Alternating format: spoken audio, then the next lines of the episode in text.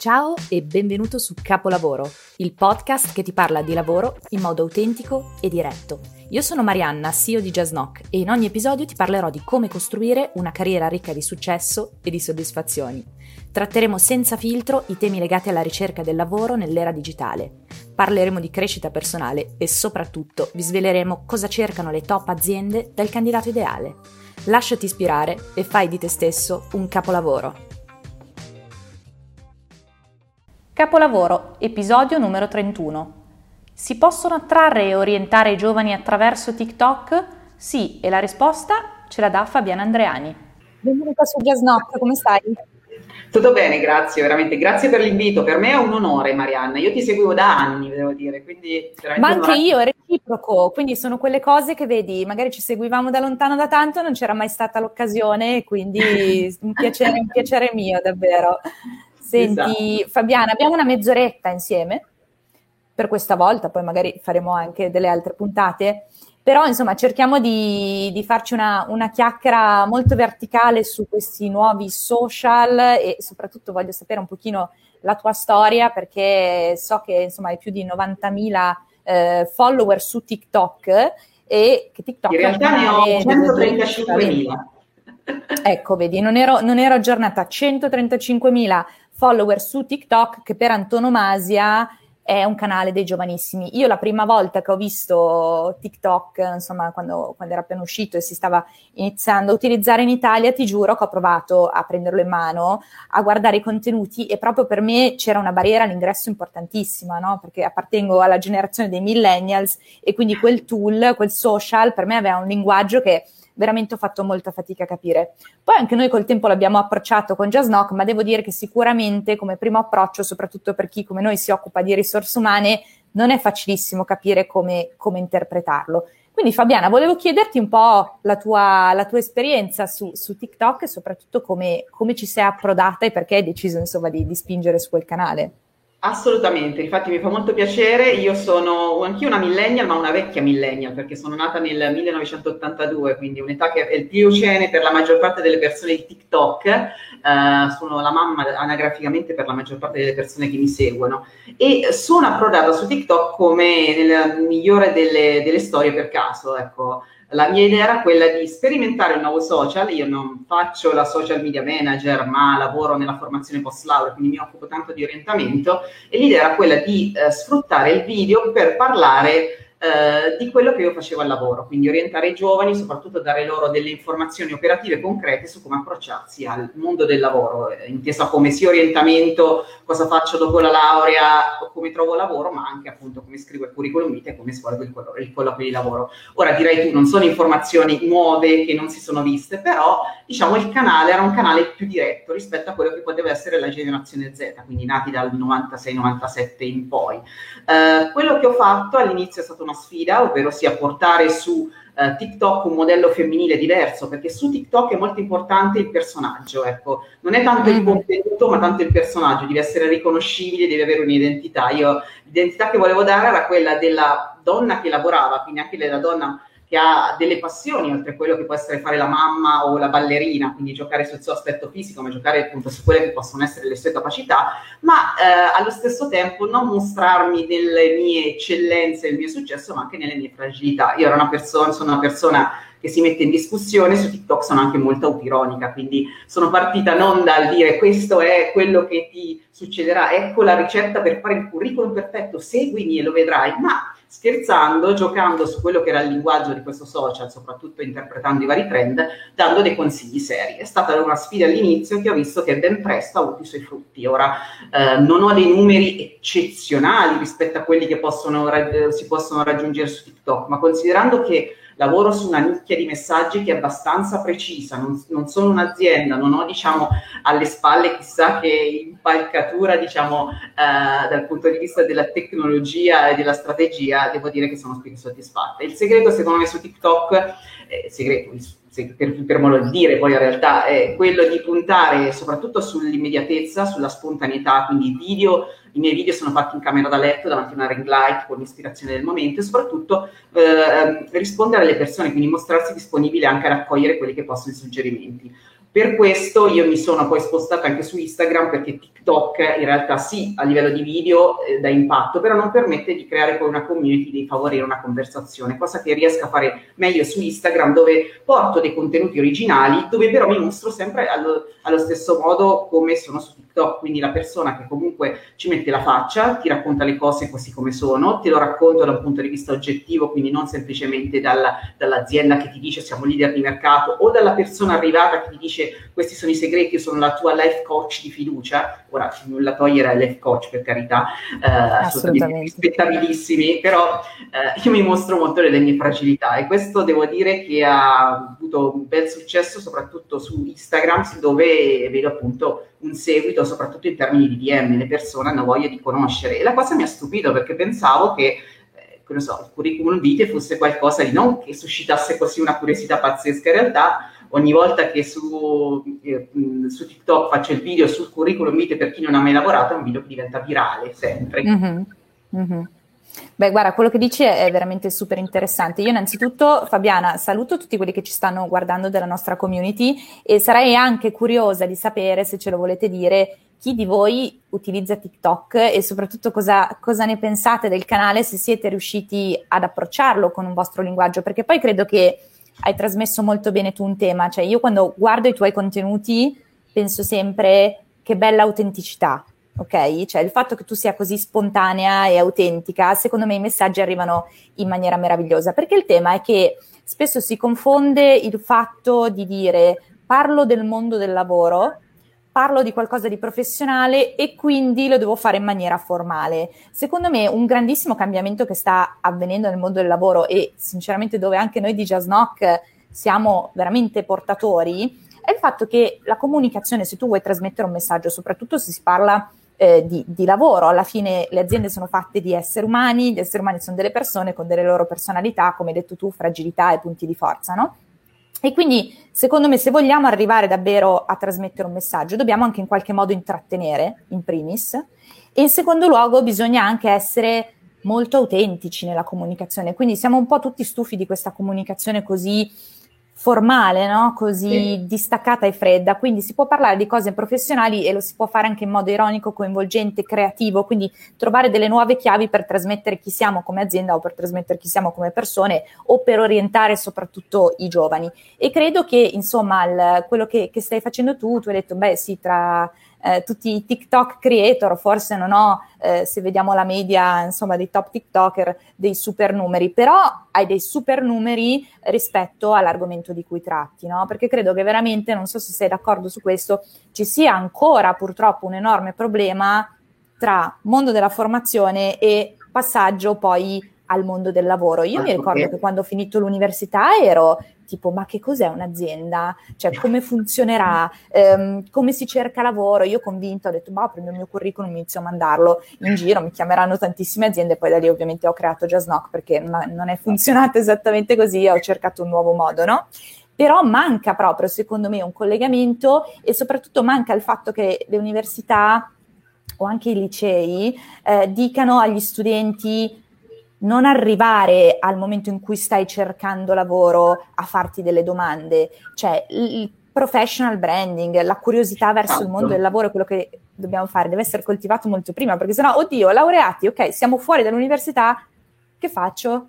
Cosa no, ne pensi? Assolutamente, assolutamente, ma io diciamo un messaggio che ultimamente promuovo moltissimo è quello della, del coltivare le proprie peculiarità, le proprie passioni. Uh, io uh, faccio un lavoro per il quale non ho studiato, ma ho trovato questo lavoro grazie a una mia passione parallela che racconto spesso, appunto relativa allo studio della lingua giapponese e della cultura giapponese, che mi ha fatto trovare il primo colloquio. Perché ma davvero? Sì, perché nel mio curriculum io ho un dottorato in linguistica giapponese, quando lo dico ai colloqui di lavoro... Che meraviglia! Così, Amo il Giappone, è stato uno dei viaggi più belli che ho fatto. sempre di questo. E eh, all'inizio ha, fatto, come dire, ha fatto uno standing out il mio, di quel mio, il mio curriculum rispetto ad altri. Quindi io quello che dico ai ragazzi, non importa che se fai l'Erasmus finisci sei mesi più tardi, non importa che se lavori o se coltivi un tuo progetto personale ti sembra di perdere tempo, perché è quello che farà la differenza, perché di laureati in economia con 110 lodi ce ne sono a bizzeffe, ma di laureati in, in economia che hanno magari un e-commerce, che hanno magari fatto divulgazione sui social, ecco, io dico sempre eh, mettete le mani, cioè, datevi da fare, mettete le mani in pasta. Molto spesso i ragazzi quello che rispondono è, eh ma io non ho tempo. In realtà poi il tempo si trova, è chiaro che è faticoso, non è una passeggiata, però eh, concorderai con me che le, le, aziende fa la differenza, appunto Just Knock, il messaggio è proprio quello di darti da fare, produci qualcosa, non aspettare che l'azienda ti chiami semplicemente perché leggi sul tuo curriculum che hai la laurea, ma eh, ti chiama perché vede che tu hai delle potenzialità, che non è attenzione lo stagista con esperienza, è lo stagista con motivazione, con comunque una coscienza di quello che vuole andare a fare. E anche se non hai mai lavorato, tu comunque queste nozioni, ci sono tante fonti per raccogliere adesso come adesso, Just Knock è una di queste, ma tantissimi account Instagram, io sono felice, stanno nascendo verticali su delle professioni, non so, ingegnere gestionale, farmacia, chimiche, li seguo e apprendo da loro anche quelle che possono essere proprio le technicalities richieste per andare a lavorare in questi settori. Assolutamente, secondo me questo è anche un po', Fabiana, il motivo per cui adesso le soft skill stanno diventando sempre più un parametro importante, perché alla fine le attitudini, no? come l'intraprendenza, la curiosità, è difficile che le puoi insegnare a un ragazzo, i ragazzi sono fatti di potenzialità, no? Se hanno delle buone attitudini, le competenze tecniche gliele insegni, però se manca quello, quello spirito vitale, quel, quel, mindset, purtroppo è molto difficile. Quindi secondo me individuare dei giovani che hanno quella voglia di andare un pochino oltre, poi magari anche in maniera un po' goffa, sbagliando che però hanno quel desiderio di, di far vedere chi sono, no? di, di, esprimere se stessi, eh, secondo me è, è assolutamente fondamentale. È quello, quello che cercano le aziende. Io li comunico spesso, eh, cioè, allora, i candidati che incontro sono candidati giovanissimi, senza esperienza. Io dico sempre che secondo me la selezione più difficile è quella del candidato junior, perché non hai esperienza, tu vai molto nel potenziale, non hai dieci esatto. anni di esperienza come marketing manager che ti parlano, ti ha, hai tanto potenziale. Quindi io quello che invito i ragazzi a puntare sugli hobby, sulle passioni, non è una perdita di tempo, è qualcosa che ti definisce. Le soft skills sono importanti, ecco, se poi utilizziamo un curriculum magari evitiamo di fare la lista della spesa delle soft skills, ma magari scriviamo i fatti, perché, ripeto, alle aziende di quel listone non interessa nulla e io ho sempre detto che eh, tutti i recruiter lo saltano a pie pari, ma guardano i fatti, vogliono che tu racconti una storia, vogliono vedere passione, entusiasmo. A me colpisce molto nel ragazzo giovane, nella persona giovane, la, l'entusiasmo, la voglia di, di mm. parlare, la voglia di mettersi in gioco, che non è attenzione il dire io faccio tutto, mettetemi alla prova, io faccio tutto di tutto, è dire io cioè, sogno di andare in questa azienda perché sento di dare un supporto importante grazie alle mie competenze, grazie a quello che ho studiato, cioè sentirsi comunque anche parte di un progetto più grande, questo fa la differenza. Io veramente punto tantissimo a dare questo messaggio e alcuni mi ascoltano, fortunatamente altri un pochino meno, però devo dire che la maggior parte delle persone si sente anche rassicurata dalle mie parole perché non sono motivazionali, ma sono parole insomma, che ti spingono con quell'impegno e anche a un approccio positivo alla ricerca del lavoro. E per questo ritengo che sia veramente molto importante quello che, che stai facendo, insomma, su TikTok mi, mi, trovo veramente molto allineata con te, però quello che, che, ti chiedo, no? Io di recente ho letto un dato che mi ha un po' lasciata perplessa, eh, in media l'84% dei candidati mente nel curriculum, ok? Come ad esempio mettendo, non lo so, capacità di problem solving, lavoro in team. Quindi eh, ci sono dei trend no, che partono nel mercato del lavoro per cui i candidati dicono ammazza, allora io ho il mio curriculum, so che le aziende ne riceveranno altri 500, quindi quali sono le parole che tirano di più?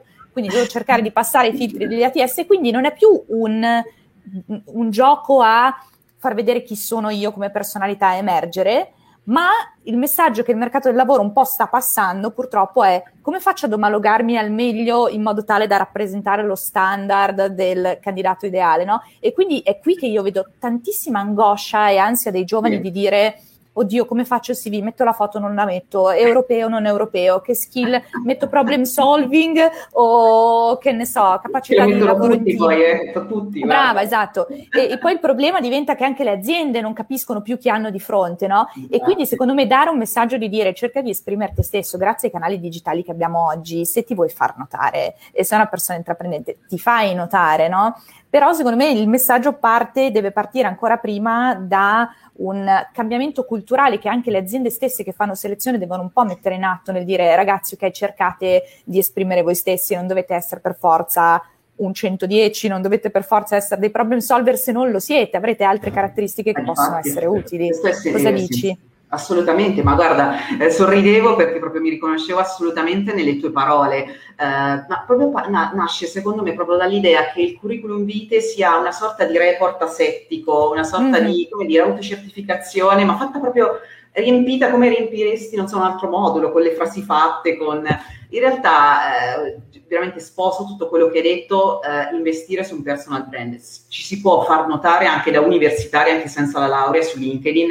Io porto sempre l'esempio del mio amico ormai Lorenzo Ferrari, che su LinkedIn ogni, ogni giorno... Ah, sì lui, lui, è bravissimo, lui non è la Bravissimo. Eh, eh, però ho fatto delle Infatti io gli ho scritto lui... subito, eh. Dopo un po' che vedevo i suoi contenuti, gli ho scritto e ho detto, oh, Lorenzo, no, giusto è... per farci una chiacchierata, vedi che è giovanissimo, si è fatto notare. Tu pensi, tu pensi che lui, non so, sia una persona che lavora in un'agenzia da anni? No, lui ha 21 anni, non ha nemmeno una laurea, però due volte al giorno, con costanza, pubblica eh, materiali su pubblicità non convenzionali e si è riuscito a fare un brand da solo, da, da, da, da, da laureato e con un costo basso, perché molto spesso i ragazzi mi dicono, eh sì, ma io non ho i soldi per fare, non è che posso pagare, andare a farmi lo stage mega galattico all'estero. Io dico spesso, guardate che non è che occorrono soldi, occorre comunque tempo e costanza, è chiaro. Io non, non sono arrivata a 135.000 follower in un giorno, per carità, ci è arrivata Charlie D'Amelio forse, io no.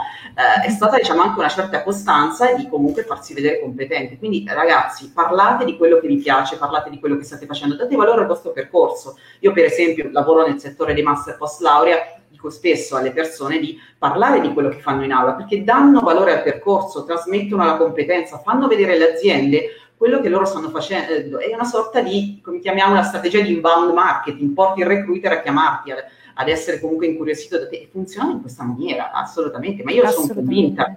Assolutamente il curriculum asettico anch'io per me cioè, non serve, non serve a nulla, cioè non mi dice proprio niente.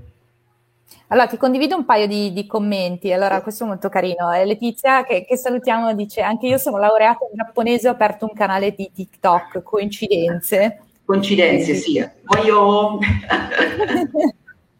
E poi c'è Daria che invece ci fa una domanda, dice eh, mi occupo di orientamento scolastico e professionale, mi piacerebbe comunicare su TikTok ma faccio fatica a buttarmi, che è quello che un po' ti dicevo anch'io, no? appena l'ho aperto ho detto ok, io ci voglio essere, ma come faccio? No? Quindi eh... che consigli daresti a chi vuole insomma iniziare ad approcciare il canale? devi cercare di essere comunque originale e pensare che non è YouTube, non puoi pensare di dire questo è, ti spiego come si scrive un curriculum dalla A alla B perché non ti ascolta nessuno, devi essere, all'inizio mi, mi, mi aveva consigliato una persona che come dice devi essere provocatoria, devi scatenare la reazione, quindi all'inizio avevo fatto un, un CV, cioè un, CV, un video in cui dicevo non me ne frega nulla del 110 lode, in cui dicevo, parlavo sul fatto che appunto fossero alte le, le caratteristiche.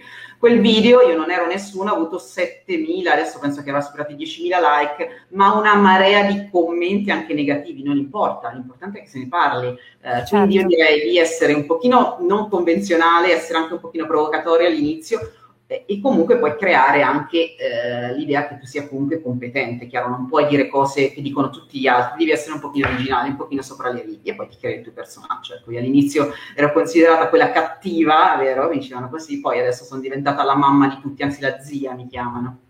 Vabbè, la zia, chiaro. Quindi i ringraziamenti sono questo per loro. Sì, comunque bisogna appunto avere anche un po', come dire, Secondo me anche forse prendersi un pochino meno sul serio, no? Cioè quella spontaneità di cui parlavamo all'inizio, cioè il tuo personaggio non deve essere per forza un costrutto, No, ma deve essere la parte più spontanea di te. Io ti vedo quando, quando lo fai, sei, sei, proprio sei un personaggio, ma sei certo. spontanea, cioè proprio Io sono buffa, sono buffa quando ballo, quando mi muovo, ma apposta lo faccio sì. perché le persone poi mi notano e soprattutto non si sentono accusate, non si sentono guardate da, da una persona che sta sul piedistallo eh, si riescono a aprire, però riconoscono la competenza, ecco lo stesso, cioè in quello che dicevi tu, si può essere competenti senza essere troppo formali, senza essere leader di mercato, perché mm-hmm. il, il, diciamo, la, come dire, la, il, leader di mercato, questa diciamo geografia delle aziende che sono tutte top, ormai è un po' stufato, perché anche le nuove generazioni non si approcciano alle aziende sulla base di quello che è leader, si approcciano sulla base dei valori, e come dicevi tu l'autenticità in questo paga.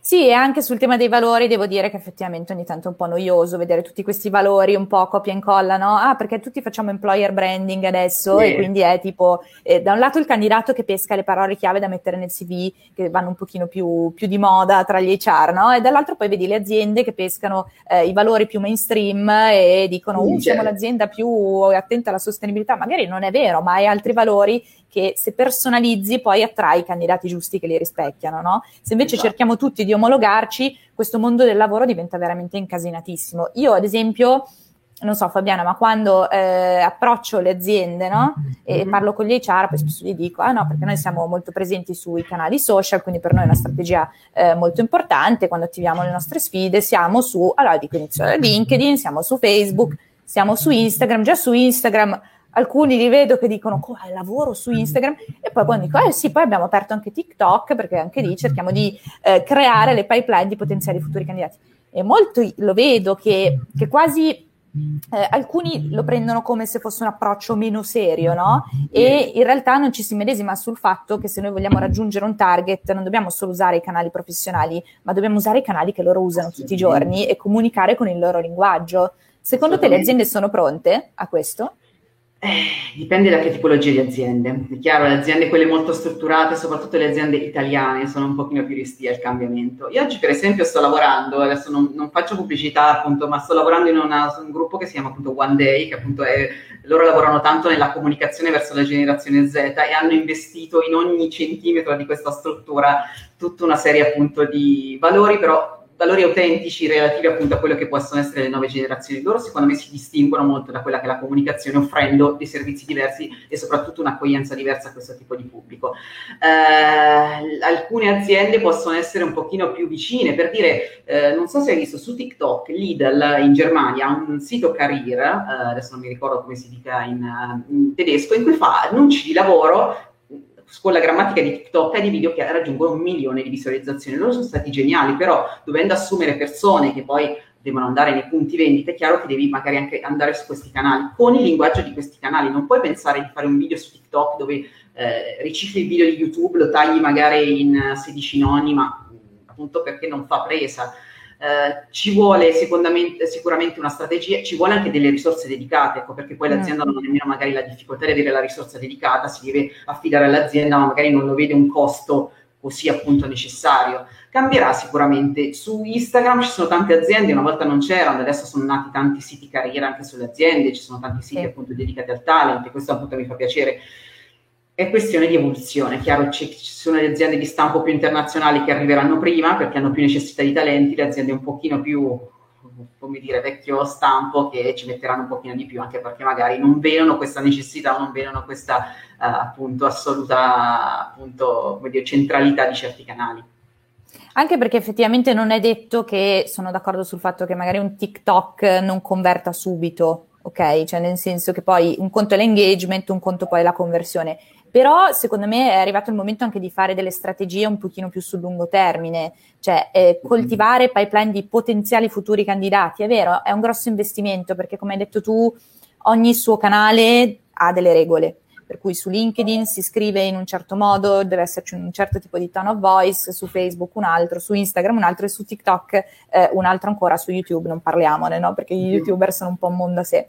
Per cui effettivamente dentro un'azienda soprattutto per quanto riguarda l'employer branding, non ci sono abbastanza risorse dedicate e specializzate su ogni verticale di canale.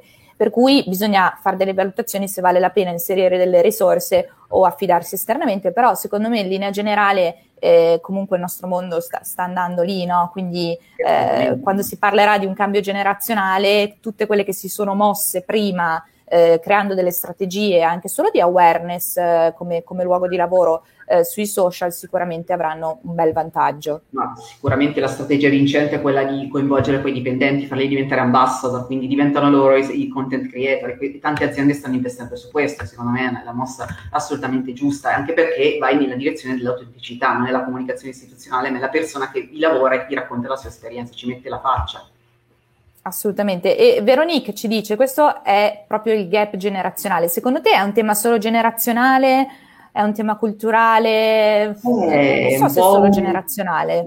Che non dici? credo che sia solo generazionale, credo che sia proprio anche a livello culturale, perché come dire, i millennial ormai sono all'interno dell'azienda e sono anche a posizioni abbastanza di del signori, che si consideri che un millennial può avere la mia età e io l'anno prossimo faccio 40 anni, quindi non sono dei, dei ragazzini, ecco eh, è un diverso diciamo, approccio culturale soprattutto a livello di come l'azienda si comunica e soprattutto a livello macro anche di gestione della reputazione, perché una volta che ti metti su un social ti esponi, ti esponi anche a possibili critiche, le critiche devono essere gestite, eh certo hanno anche degli effetti che tu non puoi in qualche modo prevedere. Abbiamo visto tutti i vari crisi di immagine delle varie aziende che adesso non sto a nominare, ma ce ne sono alcuni appunto clamorosi. Quindi è chiaro che ci deve essere ab origine anche un piano proprio di gestione della reputazione molto molto molto solido. È chiaro quando ti metti a gestire tanti social, social come TikTok che possono essere potenzialmente virali, un video che può raggiungere milioni di visualizzazioni e andare in tutto il globo, è chiaro che molte aziende la vedono un pochino così. Diciamo che le aziende adesso sto vedendo, sono più veloci a passare su Clubhouse perché lo vedono come una cosa più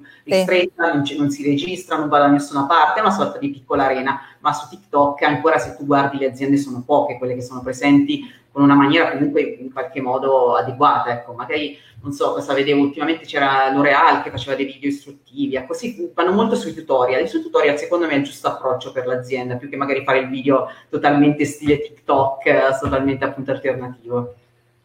Sì, comunque si dice, no, la, la, famosa frase, ci si mette una vita a costruirsi una reputazione e un secondo a distruggerla, quindi sicuramente c'è un po' eh, un tema giustamente anche di, di paura, soprattutto per le aziende un po' più strutturate. Anche se ti devo dire che forse meglio fare una cosa per volta, ma fatta bene, piuttosto che, come dicevi anche tu prima sui ragazzi, stessa cosa per le aziende, lanciarsi su tutti i canali replicando dei contenuti che magari non funzionano pro- proprio perché non abbiamo messo il tempo e il giusto modo. Quindi forse è meglio partire da LinkedIn e fare un LinkedIn fatto esatto. bene, perché ancora, ci sono ancora aziende che su LinkedIn comunicano i prodotti o i servizi.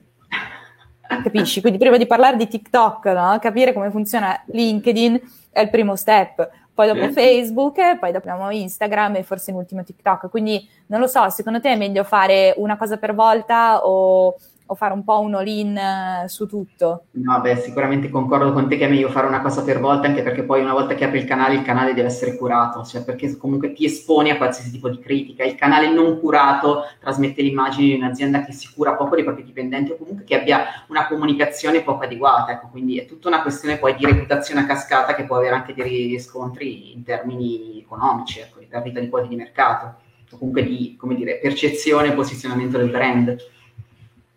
Certo. E Fabiana, io ti voglio chiedere invece un qualche domanda rispetto un po' al dietro le quinte dei tuoi video. Eh, quanto tempo ci... Allora, innanzitutto il tuo piano editoriale come è composto, nel senso quanti video e media pubblichi al mese o a settimana allora. e dove trovi il tempo soprattutto per, per trovare ispirazione, quanto ci metti a fare un video oggi? Allora, questa è una bellissima domanda perché quando dico a tutti che io non ho un piano editoriale, ma vado molto secondo quelli che sono i suggerimenti del mio pubblico. Quindi stessa cosa anche su Instagram, io coinvolgo spesso le persone nel dire ditemi di cosa voi volete parlare e da lì poi nascono le idee. Quindi su TikTok nascono molto da quelli che sono i commenti, a me piace molto parlare, partire dai commenti, parlare a vedere quelli che possono essere dei suggerimenti o, o parlare di, magari di temi di cui le persone di solito non, non parlano.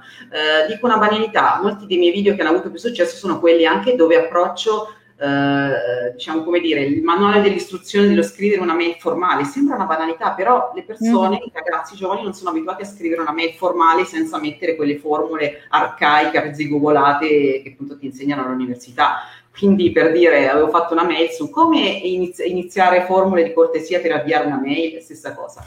Dove li realizzo? Li realizzo la sera, di solito io ho un bambino piccolo, lavoro full time, quindi la mia giornata è abbastanza piena, di solito dopo le nove e mezzo mi metto davanti alle ring light e le registro. Di solito se ho l'idea non ci vuole molto, ne registro uno e nel giro di una mezz'ora si registra tranquillamente. Ecco. Poi io devo, devo dire che mi diverto molto, non lo vivo come un lavoro, come qualcosa, un dovere, ma lo vivo come un divertimento, qualcosa che mi permette di esprimermi e e quindi è qualcosa che integro benissimo nelle mie giornate. Chiaro, certi giorni riesco a farne due, certi giorni zero, di solito che mediamente a settimana pubblico circa 5-6 video, quindi quello sì. Wow. Cerco di essere costante perché eh, comunque la, diciamo, il feed deve essere sempre comunque in qualche modo alimentato. Ecco, TikTok è anche il regno delle meteore, di persone che arrivano, raggiungono il successo e poi spariscono. Se tu non riesci a essere costante non sei nemmeno visto. Ecco, non è magari Instagram dove le persone che ti seguono ti vedranno sempre nel loro feed. TikTok è il regno dei per te, quindi se vai nei per te ti vedono, se non sei presente non è che le persone vanno a cercarti nel tuo canale, molto probabilmente non lo fanno, ti vedono direttamente nel loro feed dei per te.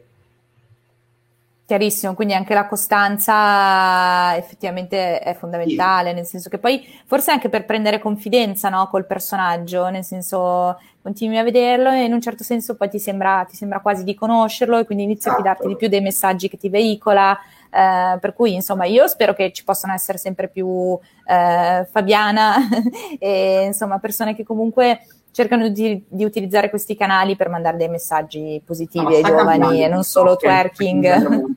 mm, quello, quello, è importantissimo. E senti, i tuoi prossimi piani futuri in chiusura hai qualcosa che, che vuoi condividere con allora, noi? Piani futuri, allora, quello appunto di continuare comunque con collaborazioni su quelle che possono essere iniziative che possono portare valore ai giovani, quindi non so, iniziative relative alla formazione, anche formazione appunto gratuita, iniziative che possono portare attività di orientamento, quindi vorrei veramente diventare, diventare so poi se diventerò perché non ho diciamo queste mire, io lavoro full time che mi piace tantissimo, quindi però appunto diventare una, un punto di riferimento se possibile per quello che può essere appunto una divulgazione sui temi dell'orientamento attendibile, ecco, quello mi piace molto, essere comunque di aiuto e avere un impatto sociale su quello che può essere appunto queste tematiche per quello che mi è possibile. Poi non lo so come evolverà, se riuscirà a diventare un'attività professionale a tempo pieno, questo non lo so, me lo auguro, però appunto vediamo adesso come andranno le cose. Fabiana, io direi che abbiamo anche un sacco di, di cose in comune, soprattutto a livello valoriale di mission, che è la cosa più importante in assoluto, quindi in qualsiasi tuo programma futuro, se noi di Jazz Knock ti possiamo dare una mano, ci siamo. Benissimo, mi farebbe molto piacere veramente. Comunque rimaniamo in contatto assolutamente, quello volentieri. Grazie per aver seguito il nostro podcast. Se questa puntata ti è piaciuta, condividila sui tuoi canali, scrivi una recensione e se non l'hai ancora fatto, iscriviti anche ai nostri canali social, LinkedIn, Instagram e YouTube, cercando ovviamente il profilo Jazz Knock. Alla prossima puntata!